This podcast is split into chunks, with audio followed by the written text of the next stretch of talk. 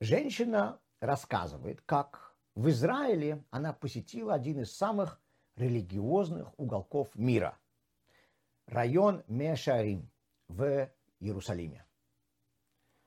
Она говорит, что встречала много соблюдающих евреев тут, в Балтиморе. Она ездила с нами в Краун-Хайтс, в Бруклине. Мы вместе с ней были в других общинах.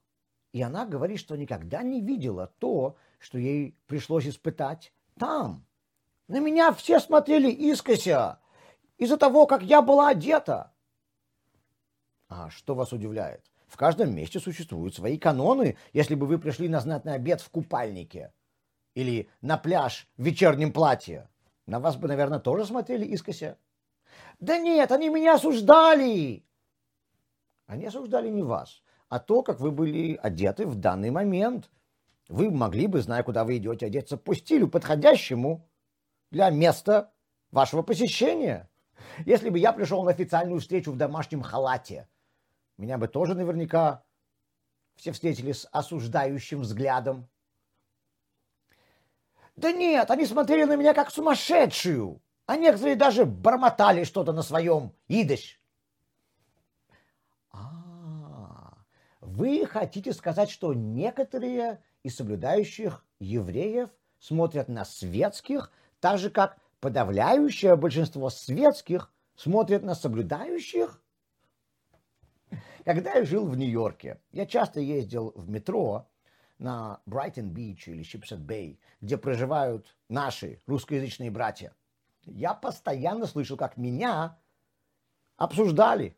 Я-то не выгляжу по-русски, и они чувствовали себя свободными разговаривать прямо передо мной обо мне. Эти религиозные маразматики думают, что в XVIII веке как можно так жить? Тунеядцы, которые ничего не делают весь день, говорили едущие за государственными купонами соцобеспечения обо мне, едущим на работу. Я любил выслушивать все, что они обо мне говорили, и потом прямо перед выходом желать им по-русски хорошего дня. Сейчас, когда я знакомлюсь с людьми, мне часто говорят, что они приятно удивлены, увидев образованного и думающего человека.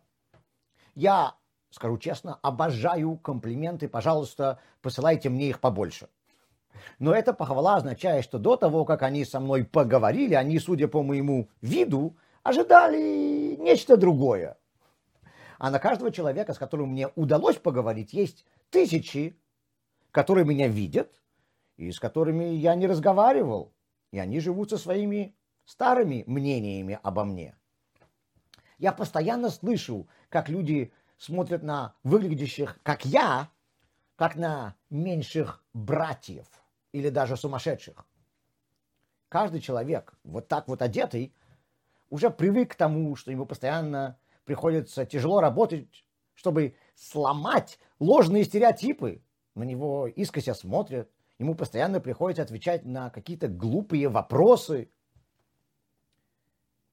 Так, во-первых, когда светский мир хочет от религиозного мира, чтобы те на них не смотрели свысока, они выдвигают требования, которых сами не придерживаются. Подавляющее число называющих себя светскими смотрят на верующих сверху вниз.